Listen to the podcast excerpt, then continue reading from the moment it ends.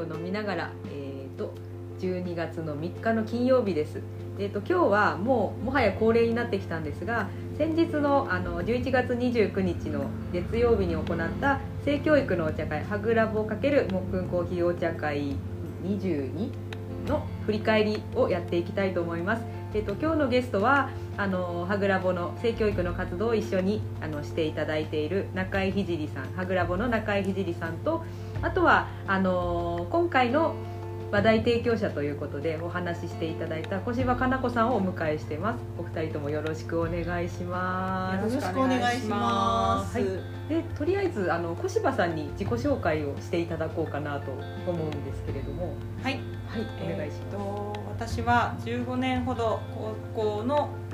中高の一貫校の私立の、えー教員をしておりました、えー、と家庭科という教科で、えー教師をしてたんですけれどもその中でいろいろなあの授業を作ってきましてでそれを今回は大提供としてお伝えしたっていうことになります。はい、えー、とそうですね、まあ、家庭科の先生でいらっしゃってで今回のテーマがあーうんと正式なタイトルをすごいうろ覚えなんですけど えーと家庭学校におけるジェンダー教育的な的なタイトルでしたタね。イトルで、まあ、あの学校での実践からっていうことで、まあ、小柴さんが実際にやってくださってた授業についてこんな感じだったよっていうのをあの紹介してもらったのとあとはあの実際にみんなもその授業の中でやったワークショップを実践っていう形でこのシチュエーションはどう思うっていうことをみんなで話し合ったり、まあ、まるでちょっと一瞬生徒になったかのようなちょっとそういう楽しげな時間もあったんですよそう。あそうだ。その前にコーヒーを飲みながらだからコーヒーのコメントを温かいうちにみんなで お伺いしておこうかなと思うんですけど、今日のコーヒーはあの12月のうちの限定期間限定ブレンドっていうことであの2021コーダ最終節ブレンドっていうことで、うん。まあ、音楽に絡めたまあようわからんコンセプトのコーヒーを作ったんですけど、まあ、あのスペシャルティーコーヒーをあのお出ししてるんですけどうちは。のその醍醐味が味わえるような、まあ、そんなに深く焼いてないというかその豆の味が引き立つような形で焼いているっていう、うん、そういう豆をミックスして、まあ、ちょっと酸味があって、まあ、味に広がりがあるっていうのをイメージしたブレンドなんですけどどうですか？なんかちょっと艶のある味ってなんか自分でも言う言っててなんなんのこっちゃですけど、うんなんかこう艶がある華やかな黒っていうイメージがあ頭の中に浮かんできました。いい言葉をいただきました、そうあのそんな感じというかその何種類か、まあ、3種類混ぜてるんですけどそれぞれの主張が、まあ、私はよく知ってる3種類なんですけどなんか本当、うん、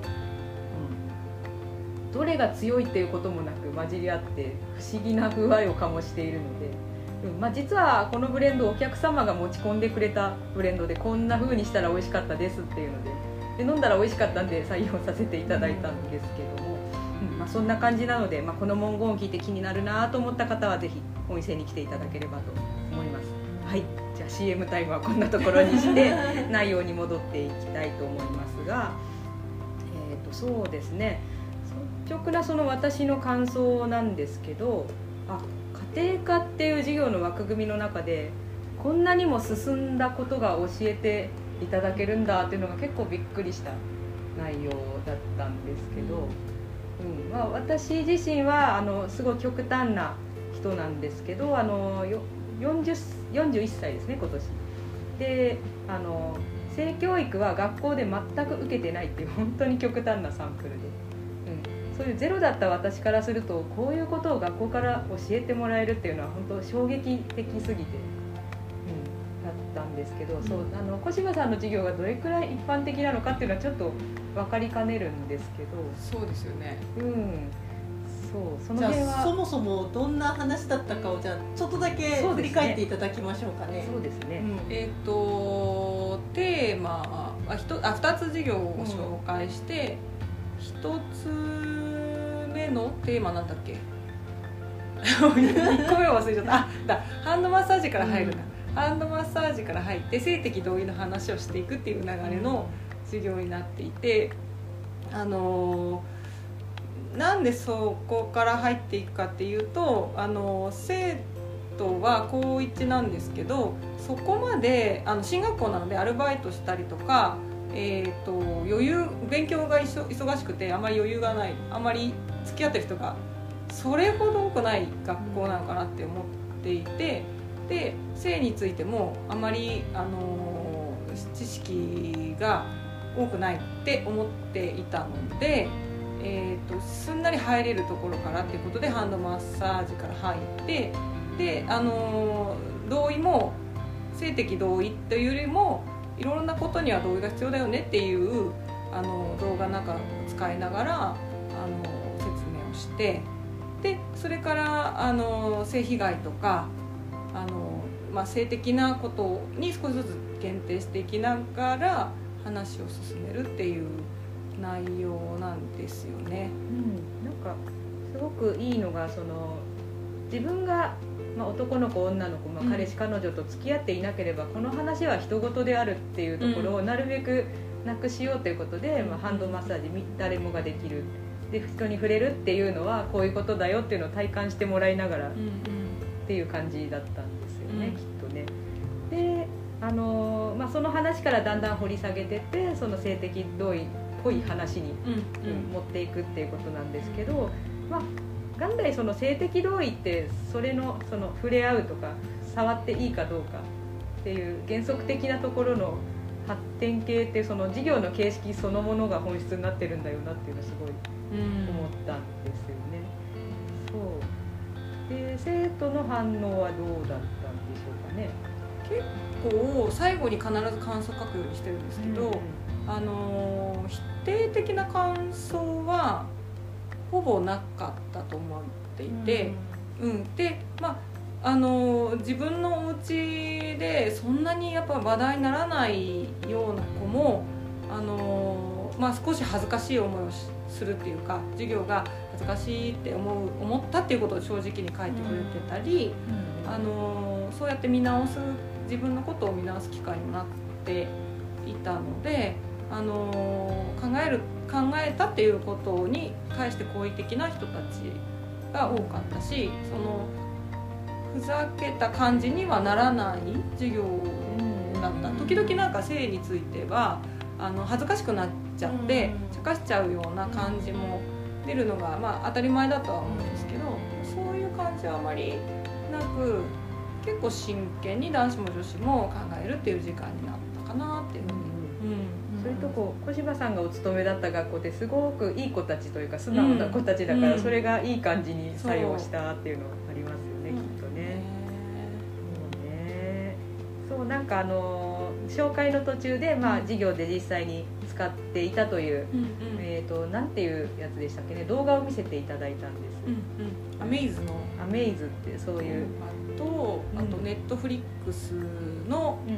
えーと「セックスエデュケーション」っていうドラマの一部を見たりとかですね。うん、そういう動画コンテンツが使えるっていうのは今の時代ならではの強みなのかなと思ってて、まあ、アラフォーがティーンだった頃はなかったやつなんですけどね、まあ、すごくあのその「アメイズ」っていう動画もなんかすごくカジュアルというか、うん、カジュアルでありながらすごい本質をザクッとついてるそうなんですよ、ね、うん、いい感じの動画、あんまりそのなんていうか思想的な偏りっていうんじゃなくて本当原則的なことを教えてもらえる感じだったので、うん、あれって YouTube とかでも見られるんですか？あ見られますね、うん、ちなみに私はあのピルコンっていう、うん、あの割と有名ですか？もうさんは。ね有名だと思う、のホームページ、まあ、あの実はピルコンさんにはコロナになっちゃってあの来ていただけなかったんですけれどもあの性についての授業を一緒にやってもらえないかっていうことでお願いしたことがあってで、えーと、つながりがあってそれで、えーと、ホームページを見させていただいた時にあのとてもいい映像が動画がいっぱいあったので、あのこれ使うといいかもしれませんよということで、あの教えてもらったっていうのがきっかけなんですけどかなりポップな感じで、あの見やすい。子供も見やすいしあと動画はあのお家帰っても見れるっていう、うん一人でもいろいろ調べて、えー見ていけるっていうしかも割と正しい情報を得られるっていうことで、あの学校の中で全部見せなくてもいいっていうところが結構いいですよね。ね。人に触れることには許可がいるっていうのはすごい原則なんだけどうん。例えば親とかでも子供に対してくすぐくすぐるみたいな、うん。で本人が喜んでるような感じだからいいじゃんみたいなそういう曖昧にされがちなうん。ところだったりするんですけど、うんでもそのね親子であってもその触ることには許可がいるっていうのはすごい大事なことだなっていうのを、うん。何度もその話に触れて、うん、感じるところなんですけど、うん、なんかそう性っていうと性教育っていうと急になんか日常から遠ざかる話のニュアンスになりがちなのがね、まあ、悩ましいところなんですけど、うん、そういうとこは本当日常と地続きでで本質的に大事なところっていうのは別に恋愛関係になくても同じであるっていうのは大事なことですよね。はい、で、えー、と2つ目の授業は、まあ、あのデート DV を事業化してた内容だったんですけど最初にあのそそれも同じことなんですけどいきなり DV っていう話をしちゃうと私たち関係ないねってなってしまうので、えー、とそこを避けるためにどうしたらいいかっていうふうに考えた授業だったんですけど、あの付き合ってるっていう設定をまずしてで、えーもしあなたが、えー一緒に帰ろうってその付き合ってる人に言った時に実は誰々とあの今日は2人きりで勉強する予定だからごめんね先帰ってみたいに言われたら、えーあなたはどう発言するか行動するかっていうあのロールプレイというかあの設定で考えてもらうことにして。でその誰と、まあ、勉強するしてるかその恋人がど誰と勉強するかっていうことについては、まあ、恋敵と言ったらいいんですかね。あののような人が一緒に勉強するっていうふうになったらどんな自分は反応するかっていうことを考えてもらったんですよね。そうするとあのどのぐらい嫉妬するかとか どんなふうに行動をしそうかとか、まあ、あるいは、まあ、そういうことが想像できなかったりあまり付き合うことに対して関心がない人もいると思うのであのテレビで見たとかあの友達でどんいる人実際にいる人を想定した時にどんな反応するかみたいなのを書いてもらったりしてそれを付箋で、えーと軸に貼っていくっていう、と軸は2つで、はい。焼きもちでしたっけ？はい。焼きもちがどれくらいあるか軸と、うん。あと他人の行動をどれだけ制限するか軸がそうですね。こう縦軸横軸になっててこの自分の言葉の意図はどこら辺にプロットされるかっていうなかなかあれ面白いですよね。そうですね。うん。よく家庭科であのやる私がねよくやる手法なんですけど、付箋を必ずみんなに配ってで1枚に1つその答え答えというか考えたことを書いてで前例えば黒板のところに大きな模造紙だったり貼ってそこにあの自分の考えがどの辺に入りそうかっていうことで貼ってプロットしてもらう。うんでやるとその40人いるなら40人があのの考えがどの辺に偏るかとか全体としてどうなるかということもそうだしあと自分が全体のどの辺に位置する考えを持ってるのかなとか、束縛度どれくらい高いかみうん、たいな、そうそう可視化ができる。可視化ができる。と自分の中で考えてたようなことがその相対化できるっていうかうん。客観視できるっていうかそうすると考えが深まるのであのよくやる手法ですね。そう。でも今ふっと聞いてて思ったんですけどその授業の終わりにじ勉強を教える話ってすごく学生のシチュエーションに寄り添ったものを考え出したんだなっていうのをすごい思いましたね。なんか映画とかねいろいろ考えたんですよ、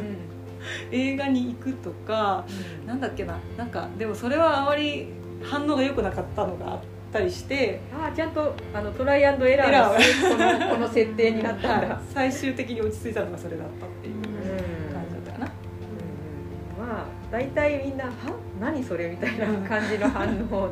でも面白いのがその「は?」って思うけどそれをあのあえて出さないというか、うん。相手の行動を制限するっていう形には出さないとか、いいろんな人がもう参加者、えー、と何人いたかな7人ぐらいだったかなと思うんですけど、うんその中でもばらけてなかなか面白かったですよね。そうでもそう小柴さんのその授業の本質で一番いいなと思ったのがその自分の考えがどこにあるか知るっていうその相対化の部分がとっても良いなと、うんあのこれが正解ですよ、うん、例えばあの恋人を大切にするには束縛をしないことですっていう正解を持ってくるとか、いろんな伝え方があると思うんだけど、でもあのこれがいいとも悪いとも言わずどの辺かなっていうのをみんなに見せてそれでみんなに考えさせるっていうのがねすごくいいなと思ったんですよね。基本的に気持ちも常に変わるものだし、うん年齢とか経験によってもあの感じ方が変わってきたり行動も変わってきたりするし、いつもグレーゾーンだと思うんですよね人間って。だからあのこれがダメですみたいな言い方ではなくてこう変わるものであのどの辺にいるかっていうことを自分が自覚するっていうことの方が大事かなと思って。そうね。その私は先生をやったことがないんですが授業とか先生の評価っていうのはそういうのってされるんですか？この授業は良い授業です悪い授業ですっていう。あそのえっとね家庭科内とかじゃなくん。全体とかですよね、うん。あのねあれなんですよ。本当はね授業公開とかをやってたんですけど、うん。あんまり来てくれない家庭科の授業にああ関心がないのかな。関心はなんかねあんまり持ってもらえないみたいで呼んだりも来てほしいって言ったりもするんですけど一回校長先生が見に来たぐらいでで本当は公立だったらあの研究授業があるのでそれに必ず多くの人が来てで後でコメントもねしてもらったりとかすると思うんですけどその辺が私が勤めてた学校ではあんまりまあよ良くないという意味であんまりされなくてそうそうだからどうどうだったかっていうのは生徒の反応から見るしかないみたいな。感じでした。ねある意味自由にやれたっていう面と、それもある。うん。そうね、そういうフィードバックされない、まあ、あのあんまり見に来てくれないっていうのは受験科目じゃないから放置されてるっていう感じなんですか？なんかね関心が全くないわけではないと思うんですけどでも例えば国語の先生だったら国語の授業を見に行くみたいな多分感じでうーん相互相互のこう交流みたいなのはあまりなかったですね。そうなんですね。そうあのまあ話題に主に挙げていただいたのは今の2つの研究あ研究じゃないと授業のやり方だったんですけど他にも家庭科でこんなことを教えましたよっていうことをシェアしていただいて私がその中ですごい印象に残ったのが、えー、とアパートの借り方とかうん一人暮らしでの、えー、と簡単なご飯の作り方っていうのもレクチャーしたっていうお話が。ありましたようんね。そうなんかあ家庭科ってそういうことだったんだってこうこの年になって思うみたいな、うん、昔のね家庭科のイメージってやっぱ裁縫と料理を習う教科であるっていうことなんだけど、うん、結局なんでしょうね。今裁縫をやるかって言われたらうん。し,し、しない人もいるわけで、うん、でも一番こう、うん、例えば国語算数理科社会とかある中で一番今の生活で使ってるものって何ですか？その実生活で使ってるものって、実はその 4, 教科なり5教科なりじゃなくてその家庭科的なことなんじゃないかっていうのはすごい話してて感じて。でその中で、うん、そういう本当生活実践みたいなことを教えてくれる先生がいるっていうのはすごく大事だし、まあ、本当はみんなやった方がいいんじゃないかなっていうのは個人的に思ったんですけど、ね、その辺はおそらく法律とかではやられてないのかしら。全然わからないんだけど。どうでしょうね。ある程度はやってはいるけどそこまなんだろうい意識さしてるかどうか。どこまで、えっと目の前にいる生徒のあの必要なこととか生活を意識できているかとかうん。なんかその辺は教員によるところもあるかもしれない、うん、なって思いますけだしなんかこうね今回話題にしていただいたこう授業って結局その生活技術っていうよりはなんか関係性の話じゃないですか、そうするとなんか多分、まあ、今日これ、ね、今回これを聞いてくださってる人の中にもえ家庭科でそれをやるんだっていう驚きが、おそらくあるんじゃないかなって。多分道徳だったりとか、うん、まあ、それこそデート DV だったら、そのデート DV なり何なりをテーマにしたなんか特別活動みたいなところで扱うのかなって思うとそこをあえて家庭科で取り上げているその小柴さんの思いっていうのもすごく私は興味深かったというか。そうだよね。あの生活技術ではなく、でもある意味関係性の作り方だからうん技術と言ってもいいのかもしれないけれど、うん、なんかあの単発じゃダメなんですよ。その辺の授業って多分。まあ単発でもできるかもしれないけどなんか4月からあの半年間ぐらい10月ぐらいまで時間をかけてこうクラスがあのスタートしたところからあの授業を毎週2時間ずつあるんですけどその時にちょっとずつこう意見を交わしていくっていうか私とその生徒の関係もそうだし生徒同士がこの人はこういう考えを持っているのねっていうのをこう交流し合っていくっていうことが結構重要で、まあ、たまたま家庭科がやりやすいそういうことをやりやすい、うん、教科だからやってるっていうところがあるかもしれないし、まあ、どんなことを取り上げても家庭科に入ってしまうっていう特性上、じゃあ何を軸にしていったらいいのかって考えた時にいろんな人とあの生きていける人、うん、うん、あの協力できない時もあるかもしれないけどその共存っていう、うん、そうそうそんな感じで共存できていく人になるかっていうとあのもちろん生活技術もそうだけどあのいろんな人がいるっていうことをちゃんと分か授業の中でね少しでも分かってほしいし自分が何考えてるかっていうこともあの発見していくようにあの促していくのが大事で。なるほどね、うん、その単発じゃダメなんですということはすごい印象に残りますね、うん、なんかやっぱり性教育の特別授業っていうと、多分そのなんでしょうね総合学習的な時間とか、うん、特別な枠組みで外部講師呼んでパーって言ってっていうケースすごく多いと思うんだけど、うん、うん、こういう取り組みね継続的にその関係性づくりってずっと連続していくものだから、うん、本来はそういうふうに取り組んでもいいのかもしれないですよね。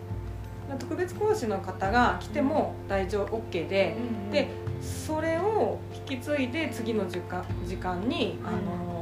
授業をしたりとかその前に事前の授業をしたりとかっていうのがすごくあの教師の腕の見せ所っていうか そう、ね、うん、そこをあの引きつけるっていうか子どもの方にあの引きつけた内容にあのつないでいくっていうか、うん、そこら辺は教師は大事かもしれない。うん、なんか改めて先生すごいなって。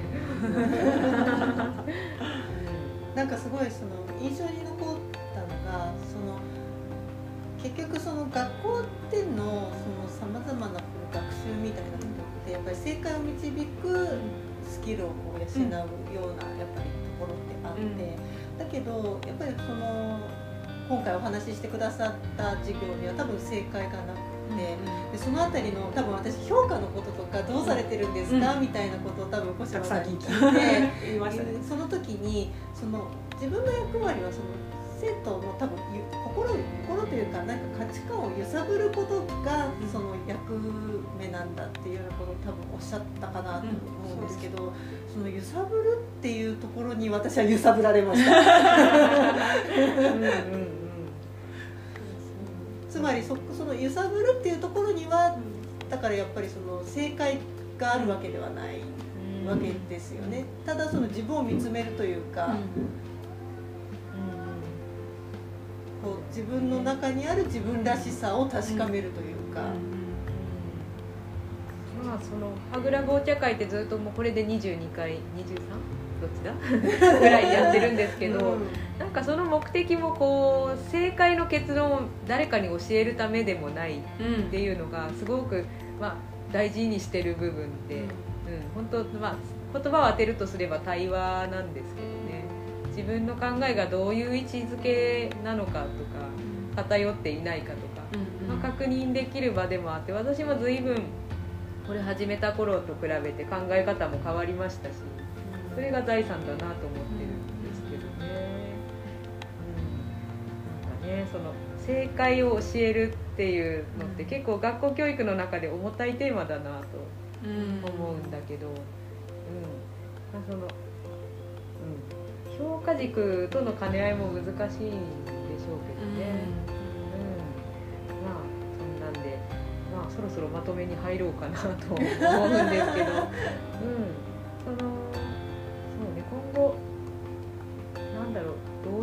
活動をされていくんですかって聞かれるとこ困る感じですか？困りますね。心の赴くままにというふうな気持ちはありますがでもあのい言えるのはあの対話する場がものすごく必要になってくるなっていうのは感じていて今の正解の話じゃないけどあのこれは良くないとか強く主張しされちゃってあの子供もそうだし大人も喋れなくなっているっていう世の中にだんだんなってきているのであの僕のお茶会みたいな場所対話があの安心してできるような場所っていうのがものすごくこれから重要になってくるなって思っているんですね。だからそういった活動はななんだろうないろんなあの人と対話安心して対話できる場所とか、自分を表現できる場所っていうのはあのできたら関わっていきたいなというふうには思うんですけど。そうです。かそうすると、うん、私たちと結構向いてる方向一緒なところになりますかね。本当なんか性教育ってそのやっぱり専門家さんが多いあのい医療従事者の専門家の方が多いんだけど非専門家にできることはその部分というか、まあ、かえってもしかしたら固定観念がない一般人というかその分対話の幅はひょっとしたら広いのかもななんて思うことありますけども、まあいろんな人ができる場所でできることをしていくっていうことかな、うんそれにつきますね。はい。ということでなんとなくまとまったのかこれは。えっと次回のご案内をしたいと思うんですけど珍しく日程が決まってるんです。えーと次回は12月の20日の月曜日10時から12時であのやりたいと思ってるんですがテーマがね、あのまあ、今回のそのデート DV の話からまあちょっと講じて束縛について話してみようかとそういうことになりました、まあ、別にあのデート DV とかそういうものにかかわらず、まあ、人間の関係性とか、うん、に関して束縛とは何かっていうことを、まあ、割と入り口カジュアルめにみんなで話して、まあ、どんな結論になるかねあの自分もコントロールできないと思ってるんですけど まあ楽しみにしたいと思うのであの Zoom も開きますので、まあ、興味のある方はぜひ Facebook などを見ていただければと